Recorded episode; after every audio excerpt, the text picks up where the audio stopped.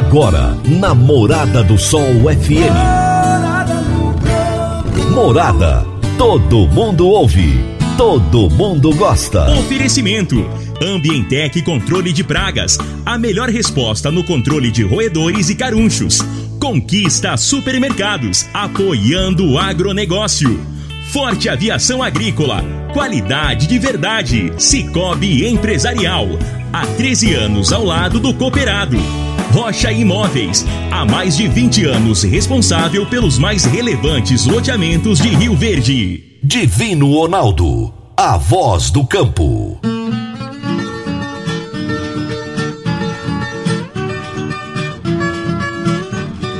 Boa tarde, meu povo do agro, boa tarde, ouvintes do Morada no Campo, seu programa diário para falarmos do agronegócio. De um jeito fácil, simples, bem descomplicado. Hoje é segunda-feira, melhor dia da semana, disparadamente, gente. Hoje é aquele dia assim que você já descansou o final de semana, fez tudo que precisava de fazer, voltou cheio de energia para o trabalho e vamos que vamos. Hoje é dia 8 de fevereiro de 2021. Estamos no ar no oferecimento de Ambientec Controle de Pragas, Forte Aviação Agrícola, Conquista Supermercados, Cicobi Empresarial, Rocha Imóveis, Consub Agropecuária e Parque Idiomas. Como é bom estar de volta com você, viu? Depois de um final de semana gostoso, estar aqui novamente trazendo as informações do agronegócio é maravilhoso. E hoje, gente, eu tenho um entrevistado muito especial.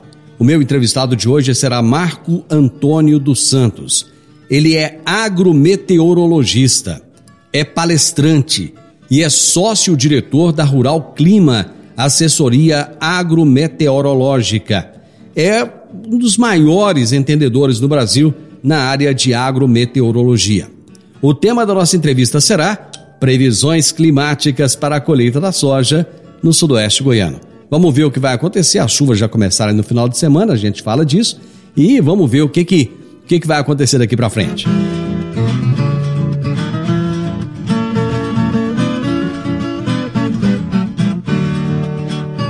Praticamente todas as empresas do agronegócio operam internacionalmente.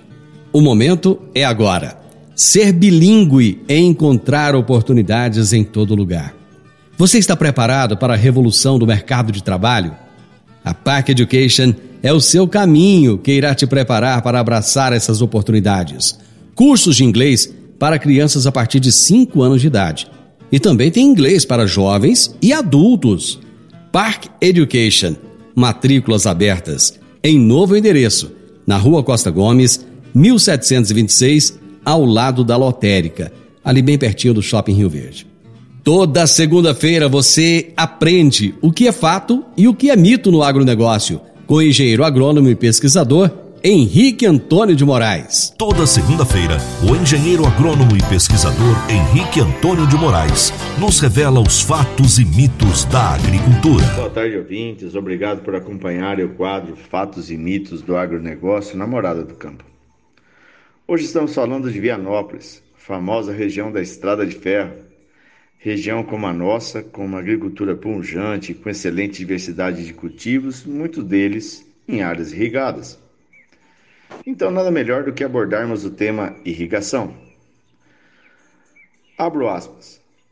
Sob uma ótica restrita, a irrigação é vista simplesmente como uma tecnologia para aplicação de água na planta, mas com um olhar mais profundo Constata-se que ela é uma base de uma economia e de um modo de vida. A irrigação viabilizou o povoamento intensivo de várias regiões no mundo.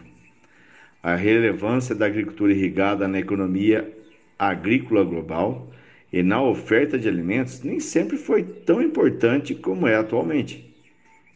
Entretanto, historicamente, ela sempre teve importância significativa para o desenvolvimento local e regional, com importantes contribuições sociais. Fecha aspas. Lineu Neiva Rodrigues, pesquisador da Embrapa Cerrados. E ainda continua. A relação água-alimento ela é complexa.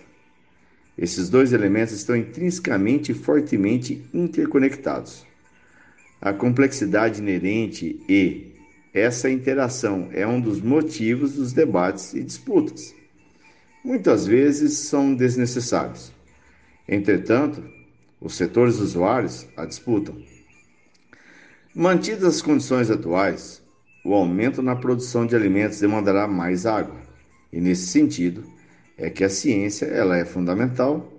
As inovações modificam e modificarão a situação atual, possibilitando produzir mais sem aumentar as demandas hídricas. E isso envolve tecnologia a serem aprimoradas ou desenvolvidas. Há uma demanda crescente por pesquisa sobre o tema, e aqui termina a, sua, a ideia do Dr. Linneu. Eu tive a oportunidade de trabalhar por alguns meses no Central Valley, região desértica da Califórnia, e observando os métodos de irrigação adotados, ficava abismado. Ora pela tecnologia empregada, e muitas vezes ora pelo volume de água aplicado, que, no meu ver, na época, me parecia um desperdício. E saibam que essa água ela tinha um valor, ela era cobrada pelos usuários, quer seja agricultores, quer seja pecuaristas. Hoje, nesse quadro, não pretendo trazer uma avaliação final, mas, para, mas me comprometo a voltar a trazer o tema com mais informações para que você, ouvinte, possa buscar um ângulo maior de compreensão e busca de seu discernimento sobre o tema. Minha humilde opinião nesse sentido é que a ciência ela é fundamental. Inovações modificarão a situação atual, possibilitando produzir mais sem aumentar a demanda hídrica. Não podemos deixar de levar em consideração que o nosso clima ele é regido por estações muito bem definidas: verão, inverno, outono, primavera. E que as precipitações que abastecem as nossas nascentes e por consequência os nossos reservatórios, ela é dependente muitas vezes de seus ciclos. E como administrar as diversidades? Alimento ou necessidades urbanas? Abordaremos mais profundamente sobre o tema futuramente. Até lá, nós, usuários, gestores públicos, juristas, ajamos com razão, tiramos muito fora a emoção, sem, no meu entender, politicagem. Nesse assunto, politicagem não cabe. Amigos ouvintes, pense a respeito, busque mais opiniões, se informe, vamos criar, ajude a criar um senso crítico seu para na ajuda das decisões futuras. Amigos ouvintes, tenhamos uma semana produtiva, abençoada por nosso Pai Celestial. Uma boa tarde a todos. Abração, Henrique. Até a próxima segunda-feira. Dicas para você aplicar bem o seu dinheiro. O Cicobi Empresarial oferece as modalidades de aplicação em RDC, Recibo de Depósito Cooperativo, LCA, Letra de Crédito do Agronegócio, LCI, Letra de Crédito Imobiliário e também a poupança. Ajude o seu dinheiro a crescer, aplicando no Cicobi Empresarial. Prezados cooperados, quanto mais vocês movimentam, mais a sua cota capital cresce. Cicobi Empresarial, a sua cooperativa de crédito, um futuro melhor em 2021. Cicobi Empresarial, no Edifício Le Monde, no Jardim Marconal. Eu vou pro intervalo. Rapidamente eu estou de volta com vocês. Divino Ronaldo, a voz do campo.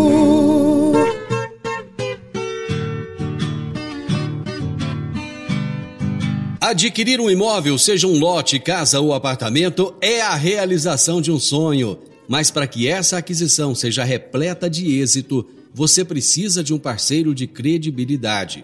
A Rocha Imóveis, há mais de 20 anos, é a responsável pelos mais relevantes loteamentos e empreendimentos imobiliários de Rio Verde. Rocha Imóveis, na Avenida Presidente Vargas, número 117, no Jardim Marconal telefone 3621 0943.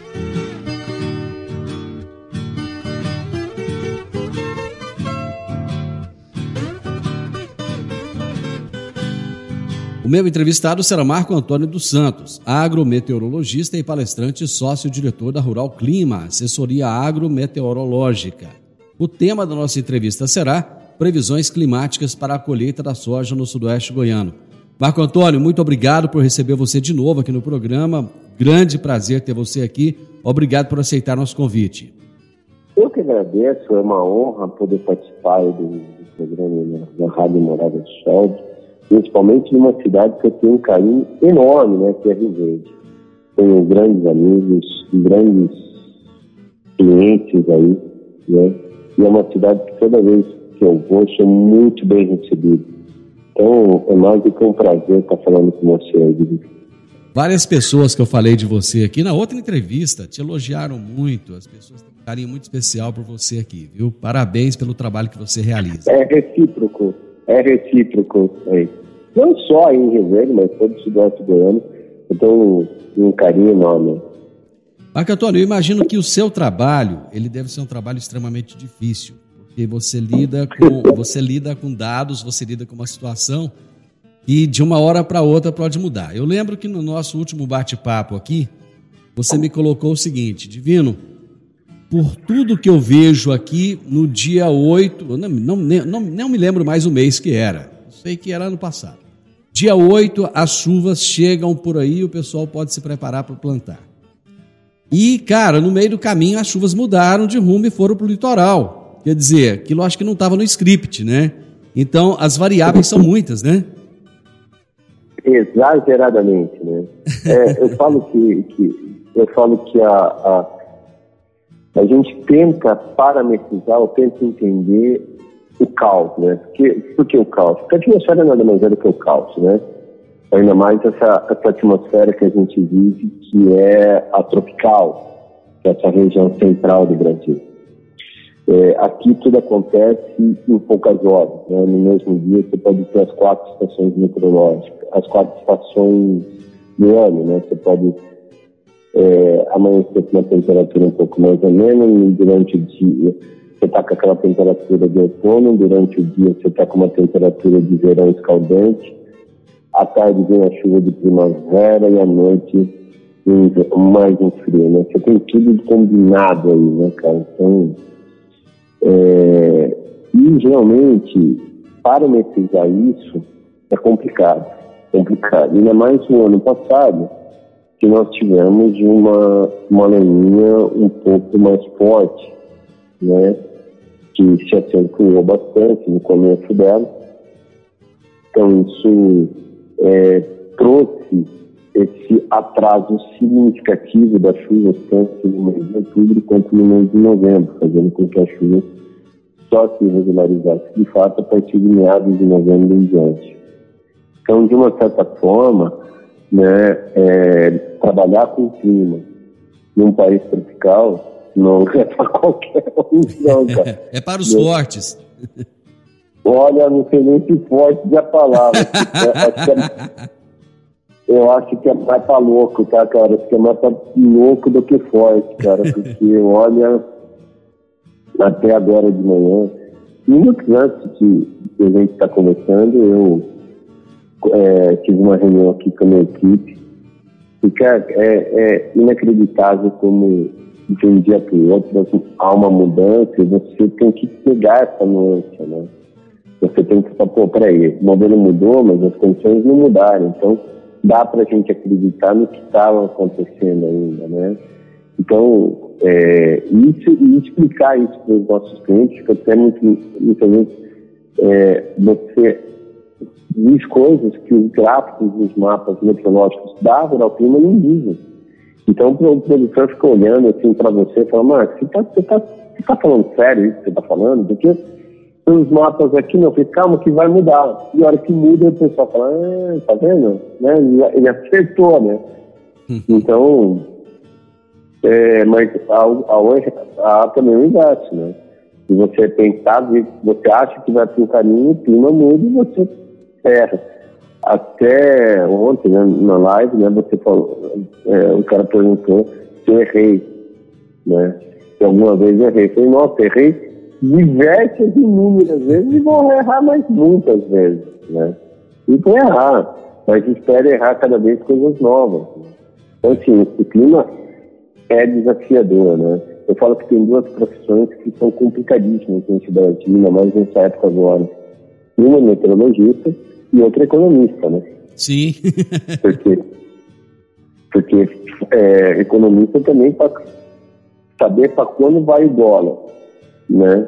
Numa política, não estou falando, pelo amor de Deus, não estou nenhum viés político aqui, mas a política que a gente vive, qualquer, não só aqui no Brasil, mas uma política mundial que a gente vive, qualquer tuitada, qualquer coisinha já faz um investidor que estava apostando num cenário bom já virar, já virar e um cenário ruim conta de uma fala que alguém falou alguma coisa, um presidente, um ministro, um cara falou alguma coisa e que pode surtir grandes efeitos aí na economia. Né? A gente vê no meio do dia a economia indo para um lado, no meio do dia ela virar completamente. Né?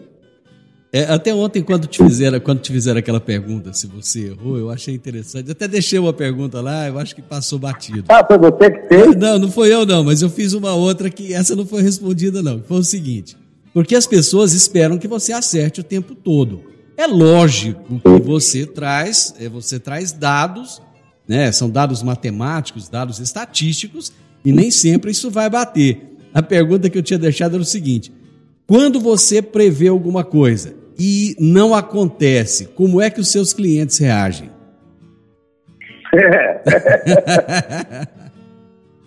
eu só não vou falar exatamente como muitos reagem, porque a gente está no ar e deve ter criança do Júlio, né? é bem delicado da minha parte. Muito, mas assim, quando a gente. É, é brincadeiras à parte, uhum. mas uh, quando você, a pessoa sabe que o, profissional ele erra, mas é um profissional.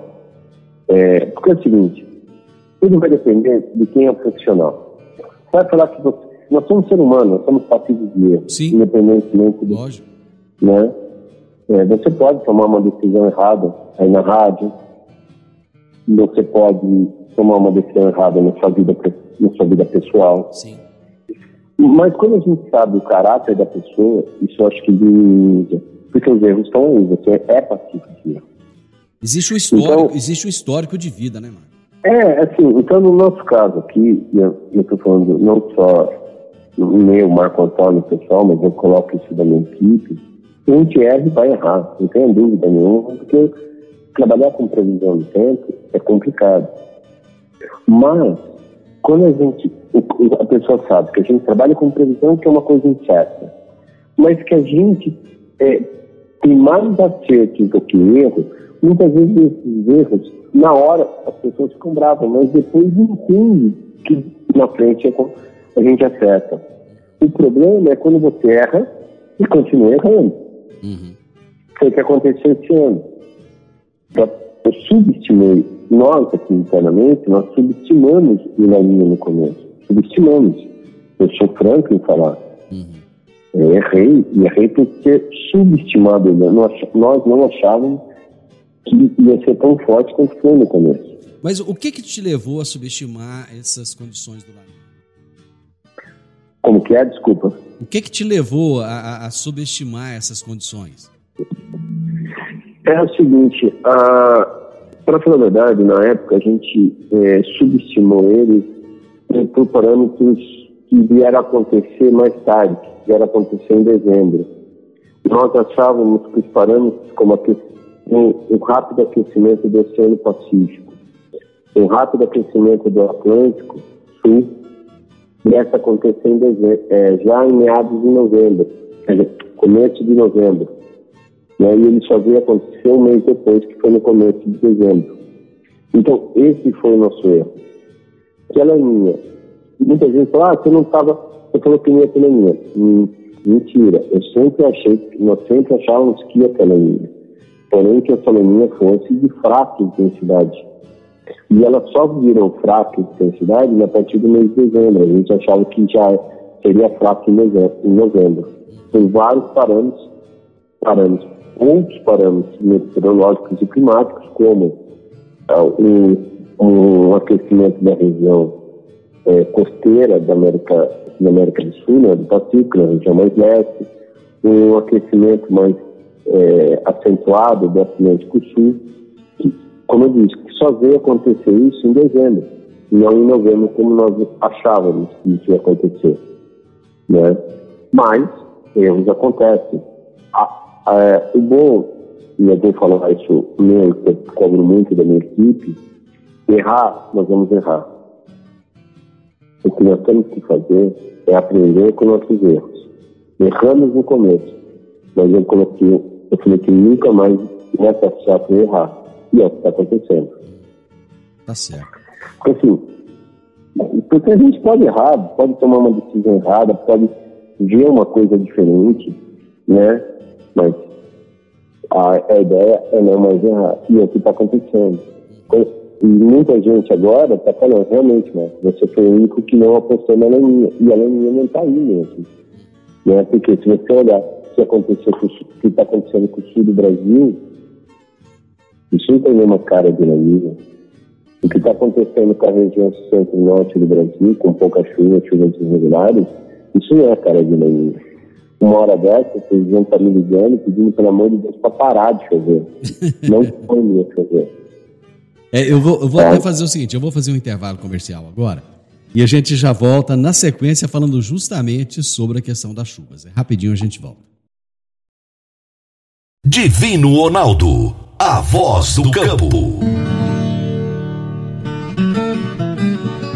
Agricultor, quanto a sua lavoura poderia produzir mais, mesmo enfrentando períodos de seca durante a safra? Eu estou falando do uso do gesso agrícola para nutrir as plantas, corrigir o perfil do solo, garantir o melhor aproveitamento da água e também dos nutrientes. A sua aplicação é prática e versátil. E o melhor, com excelente custo-benefício. Utilize gesso agrícola da Consub Agropecuária e tenha mais segurança na sua safra. Entre em contato com a Consub pelo telefone 34 33 34 7800. Eu vou repetir 34 33 34 78 00 ou procure um de nossos representantes. Eu disse, gesso agrícola é da Consub Agropecuária. Morada no campo. Entrevista. Entrevista. Hoje eu estou conversando com Marco Antônio dos Santos, que é agrometeorologista, é tido como o maior agrometeorologista do Brasil. Ele é, ele é fera, a empresa dele é sensacional e hoje ele está falando aqui um pouco sobre as previsões que foram feitas e vamos falar a partir de agora daquilo que vai acontecer daqui para frente. Marco, o pessoal já começou a colher. No momento que precisou de plantar, faltou chuva. E agora, como é que vai ficar a situação das chuvas? Olha, desde o final de semana já está chovendo aí na região, né? É, uma frente fria avançou desde sexta-feira sobre a região central do Brasil, sobre a região sul do Brasil, indo para a região central, e com isso deixando o tempo bastante instável sobre grande parte, não só da região sudoeste goiana, mas em grande parte da região centro-norte do Brasil. Então, isso tem dificultado um pouco os trabalhos de colheita. No entanto, essas chuvas mais intermitentes que estão acontecendo agora, elas param agora, na quarta-feira, já no dia 10. Entre 19, amanhã, terça e na, na, quarta, na quarta-feira, as chuvas já dão uma trégua. Essas chuvas intermitentes voltam a ser mais pancadas e o produtor pode avançar com a colheita. No entanto, essa, essa próximas três semanas agora, né, incluindo essa daqui, essa segunda semana de fevereiro, a terceira e a quarta semana serão marcados por chuvas mais recorrentes sobre grande parte da região sudoeste goiana, não só o sudoeste, mas sudoeste, sul, ou toda a metade sul de Goiás, né, toda essa região do Cerrado. Isso pode dificultar o pleno andamento da colheita. Não estou falando que vai ter longos períodos de invernada, que vai quebrar a soja por conta do excesso de chuva mas muitas vezes o produtor não vai conseguir rodar suas 10, 12 horas por dia de colheita. Né? É, vai ter dias que sim, mas a maioria não. Então, o produtor tem que olhar muito bem as previsões do tempo para ver eh, como que está os próximos dias para tomar suas decisões, como dessecação, né, se programar suas dessecações para as colheitas da, da semana subsequente. Então, é, mas é, uma, é um, vai ser um período relativamente bom, não é? Não, é, não será marcado por longos períodos invernais, muito menos também por longos períodos de seca. Pelo contrário, vai ter chuvas quase que diárias, né? É, umas mais intensas, outras menos intensas, mas que, que possibilitarão aí um rápido avanço tanto da colheita quanto do plantio do milho safrinha.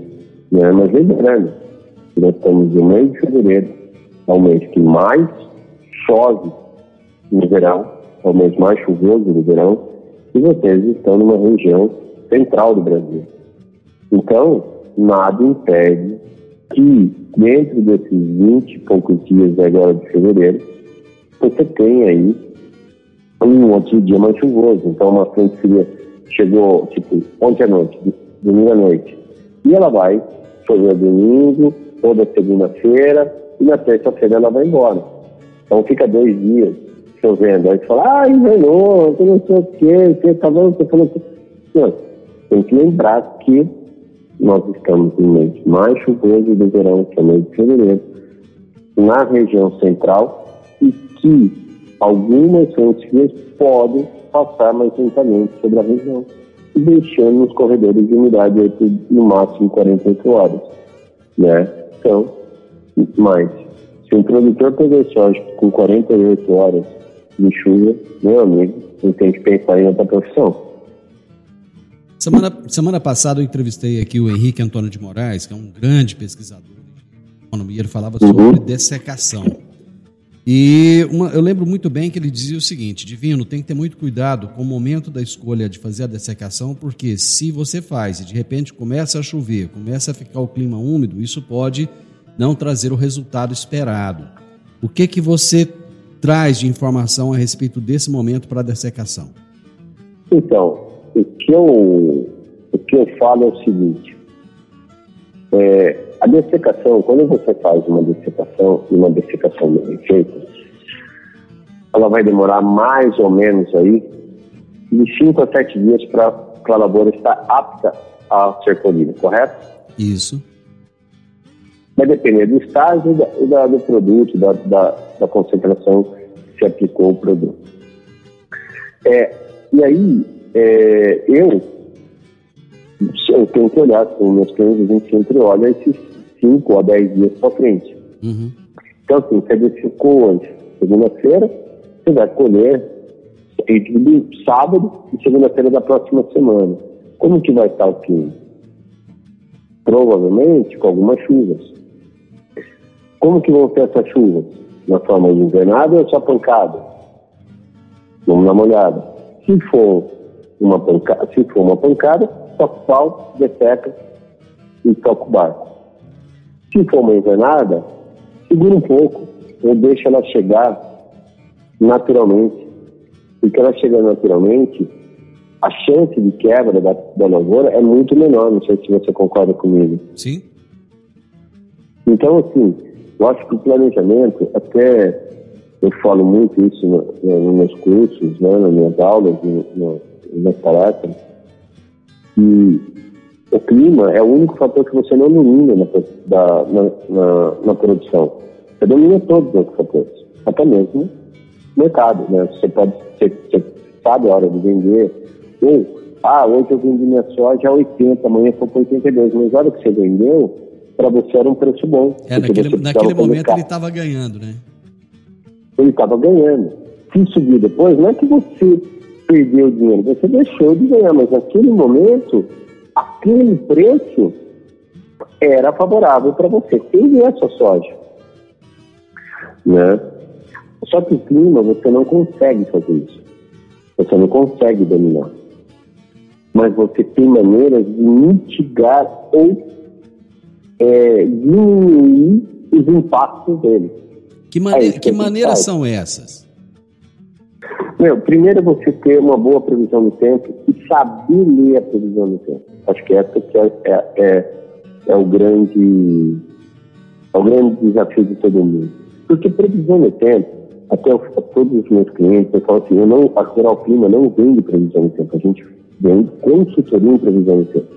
Se você está procurando uma empresa para ter previsão do tempo, eu, eu já primeiro eu já te falo que você não precisa de nenhuma empresa, porque qualquer smartphone, seja ele qual for, já tem uma previsão do tempo embutida ou da Google ou da Apple, qual for, correto ou não? É, já fica na área de trabalho ali, né? Já fica na área ali, né, cara? Já fica no... Aí você tem 500 sites gratuitos. Você tem 500 apps, né, é, aplicativos gratuitos. Você tem TV, você tem rádio, toda hora falando de clima. Então, para que você precisa disso? Não. Eu preciso de uma consultoria para entender melhor, eu preciso entender melhor o clima. Então, a esse é o nosso ponto. A gente faz com que as pessoas consigam, de uma certa forma, compreender melhor as relações. Então, como que você pode fazer isso? Primeiro, olhar de uma forma mais ampla as previsões que estão na sua mão, independentemente da fonte. Segundo, saber muito bem, muito bem a sua lavoura que você está. Entender os parâmetros da sua lavoura, entender os parâmetros do seu campo, fazer um bom perfil de solo. Eu acho que é isso. E hoje, essa, esse ganho de produtividade, que é muito mais internacional também, a maneira que o produtor está lidando com o solo, com a base dele. Uhum. Porque não adianta eu construir um prédio de 50 andares, né? Com cada andar ter seis prédios, que eu seis apartamentos, vou vender todos a um preço de, vou lá, qualquer, vou ganhar muito, mas se eu não fizer um, alicerce bem feito, que é meu solo, a hora que todo mundo entrar nele vai despencar. E aí eu vou perder dinheiro. Ou seja, eu ganho no primeiro momento. Traduzindo isso numa outra linguagem, você tem que ter um solo que na escassez de água, ele tem a capacidade de fazer com que as raízes penetrem e vão lá no fundo buscar água. Seria isso? Exato, exatamente. Por que isso? Eu fiz essa analogia pelo seguinte, você pode até achar assim, não, eu nunca fiz é, é, perfil de solo e estou produzindo meus 60, 65 sacos de média. Mas você poderia estar tendo uma produtividade de 75, 80 sacos de média. E num clima igual esse esse ano, que as condições estão cada vez piores, né, por conta da irregularidade da chuva, são esses profissionais, são esses produtores que aí sim tem resultados bons. Quando você tem um bom perfil de solo, raízes buscando sua água lá embaixo, né? Não é 10 dias, 5 dias de sol que vai realmente trazer problemas para a sua lavoura, tá? Né? Então, é, são maneiras de mitigar. Você usar é, uma, uma. Você sabe que as chuvas são mais concentradas para que usar uma variedade tão tardia ou é, uma variedade extremamente precoce que pode ter um problema? Vamos diminuir isso, porque quanto, né? É, nós plantamos muito é, o plantio foi muito concentrado, vai chegar tudo numa, mesma época. Por que, que você não, dentro da tua propriedade, você tem escolhas de variedades? Por que, que você também não dilui isso para que, caso você precise de máquina rápida, você tenha então, assim, são várias maneiras de você mitigar o clima. Eu acho que resumindo tudo que você está dizendo aí, vai, vai é, funilar na palavra gestão. Tem que se fazer uma boa, uma boa gestão, um bom planejamento do plantio, do momento, ter uma noção do momento da colheita, tudo que vai acontecer. Ou seja, previsibilidade, né? Lógico que as variáveis são muitas, tudo, tudo muda, mas existe uma previsibilidade. Eu vou fazer mais um intervalo, a gente volta rapidinho. Divino Ronaldo, a voz do campo.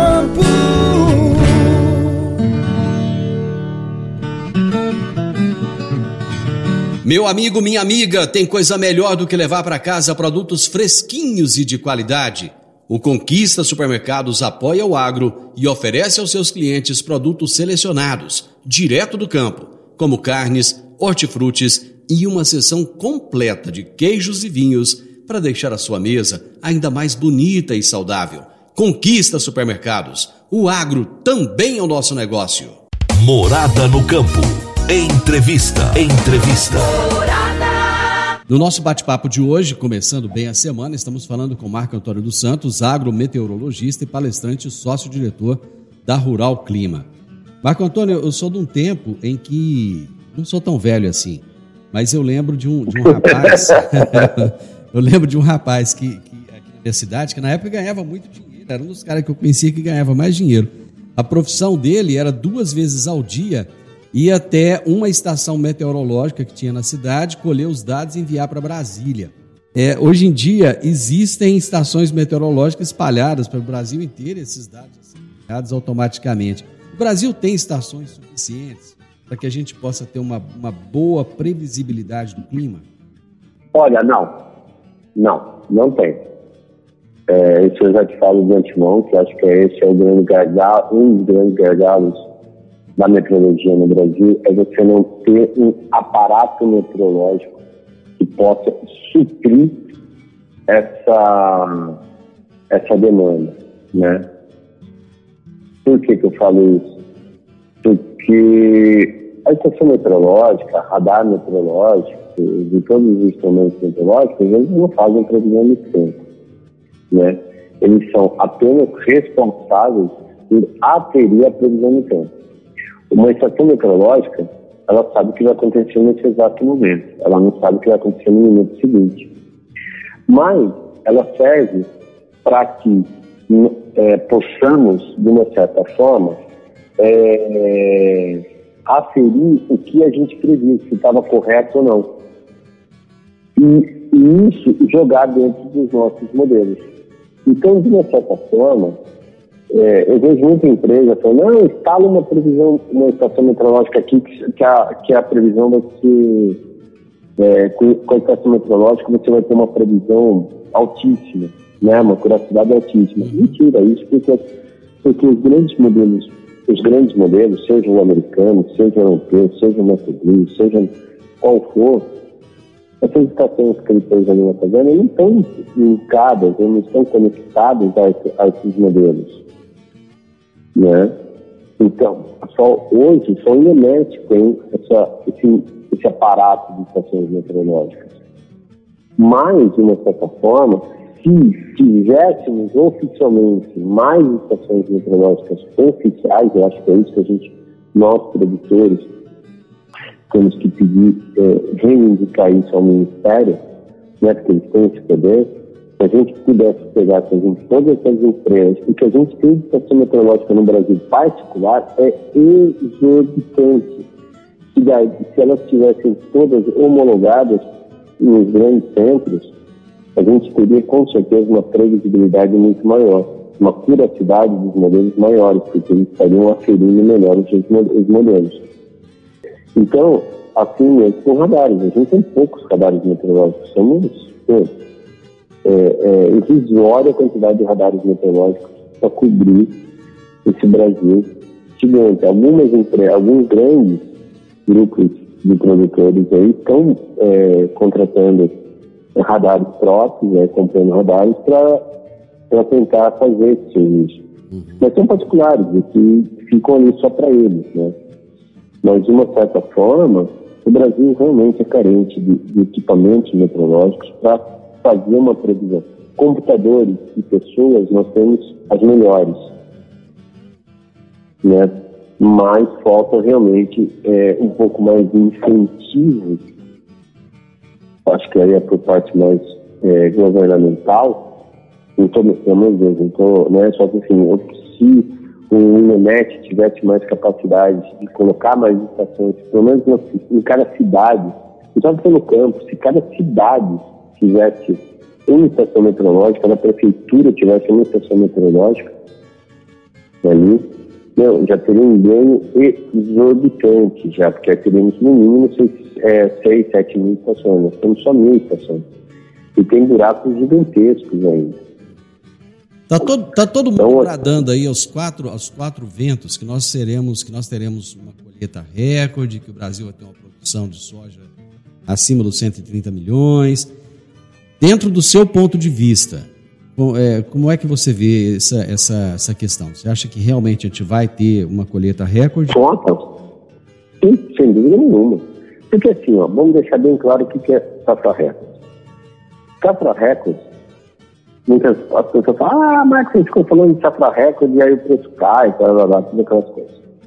Safra recorde nada mais é do que uma safra maior do que foi do ano passado, porque a do ano passado foi 124 milhões. Isso. Então qualquer número acima de 124 já é recorde, correto ou não? Correto. Lembrando que ano passado o Rio Grande do Sul não contribuiu, né?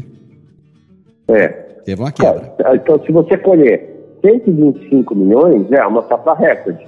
Uhum. Bom, temos que deixar essa palavra recorde bem, bem clara na cabeça dos nossos amigos produtores, estão nos ouvindo agora. Tá? Agora, o que está sendo estimado é uma safra acima de 130 milhões. Isso. Uma safra acima de 30 milhões, eu, eu sempre, desde o começo, desde o começo da safra, se você pega, eu sei que você me acompanha nas redes sociais, né? se você pega, eu sempre falei esse número. A safra brasileira é superior a... Ah, mas aquela linha, vai quebrar. Não vai quebrar e a safra tem tudo para ser uma safra acima de 130. Quanto acima de 130? Ainda não sei. Mas hoje eu já falo que é 131 a 132 milhões. Por quê? Está muito bem, algumas nuances, né? Toda a região tem ali uma que passou uma seca no começo, está tendo alguma irregularidade agora, mas quando você olha de fato as lavouras, estão vindo muito boas. No ano passado, apesar da gente ter sempre ser colhido uma safra de 124, o Rio Grande do Sul quebrou 8 milhões, 9 milhões. Então você imagina se o ano passado tivéssemos, vamos falar metade da safra, se tivesse quebrado só metade da safra do, do, do Rio Grande. Então, até 8 seria 4, não tínhamos colhido 128 milhões. Ou seja, nós, o nosso potencial produtivo é de 140 milhões de toneladas. Nosso potencial produtivo hoje. O que, que é isso? Se tudo, se você, se todos os produtores, 100% dos produtores plantarem na hora certa, no momento certo, não as chuvas vierem na hora certa, no momento certo, para cada lavoura, e não tiver praga, não tiver doença, não tiver zero de quebra. Se a gente tiver zero de quebra no Brasil, a nossa safra é de 140 milhões. Então, se a gente vai colher uma safra de 131, 132, que seja 130, nós estamos falando de uma quebra de 10 milhões de toneladas. Concorda ou não? Sim. Não, é muita coisa. Nós estamos deixando para trás 10 milhões. O pessoal fica olhando agora, ah, mas minha, aqui na região não está colhendo. Mas pense que a safra brasileira tem um potencial de 140 milhões. De 138 a 140 milhões de toneladas. Então, se nós vamos ter uma safra de 130, ainda assim tivemos uma quebra de 8 a 10 milhões. Eu, eu queria então, falar. Assim, eu, eu, acho, ah, eu acho extremamente, eu acho extremamente plausível essa safra acima de 130 milhões. Eu queria falar de milho também, mas o nosso tempo já foi e, e eu ainda quero falar rapidamente aqui do workshop que você vai fazer agora, que é o Desvendando o Clima Projeto Colheita. Explica pra gente o que, que é esse workshop. Esse workshop é, que vai começar agora, é, hoje, né? Começou hoje, dia 8, uhum. e vai a semana inteira, são vídeos, né? Que a gente, que, que o produtor, quem quiser, entra, é, se inscreve lá na, nas minhas redes sociais, eu, eu acho que lá no Face. É gratuito ou é, é pago? É, tanto 100% gratuito. 100% gratuito. Lá eu vou explicar realmente é, o que, que vai, é, chama Desvendando, Desvendando o Clima, Operação Colheita, né? Porque nós estamos na colheita agora. Uhum. Então, desvendando. É um workshop que chama Desvendando o Clima, Operação Colheita. E lá nós vamos explicar como interpretar as condições climáticas. Além de falar um pouco das previsões, nós vamos falar também de como que o, quem, o usuário, vou chamar assim, porque pode ser qualquer um, uhum. não precisa ser produtor, você pode né, é, ir lá fazer o curso e você vai ter um entendimento melhor, uma leitura, saber ler as previsões meteorológicas, saber ler, interpretar e principalmente colocar elas, essa interpretação, no seu dia a dia. Bacana, bacana. Só, só fala aí suas redes sociais, já saber onde buscar. Não é, a, as redes sociais é só procurar Rural Clima, né? Arroba no Instagram, acho que é arroba Rural Clima. É só digita lá no Facebook, no Instagram, no YouTube. Marco Antônio, é, tá em, no YouTube tá Marco Antônio, Rural Clima, e todas as outras redes, tudo Rural Clima. Né? Então, digita lá que você vai encontrar rapidinho. Se inscreva que está muito, muito, muito bacana esse workshop. A gente preparou um workshop, olha, de tirar o chapéu, cara. Até eu, até eu tô querendo me inscrever no curso. cara, pode ter certeza que eu vou estar tá lá. Foi um prazer, mas um prazerzaço mesmo bater esse papo com você. Muito obrigado. Você é uma pessoa simpaticíssima, acessível. E eu espero que logo, logo a gente possa bater outro papo aqui, trazendo com certeza boas notícias para os produtores. Marco Antônio, abraço, cara. Obrigado. Eu, que agradeço. Eu gostaria muito de voltar com você em muito breve, a gente falar do milho safrinha, porque eu acho que o produtor nessa hora, principalmente agora em fevereiro, a gente precisava voltar a conversar, porque eu preciso passar o recado de como vai ser a safra, o clima, pelo safrinha, eu acho que o produtor tem que ficar ciente. Pronto, então já vamos deixar aqui, já vamos deixar agendado, eu já vou acertar contigo, tá bom? Um grande abraço. Outro para você, meu amigo, um abraço e um prazerzaço falar com vocês.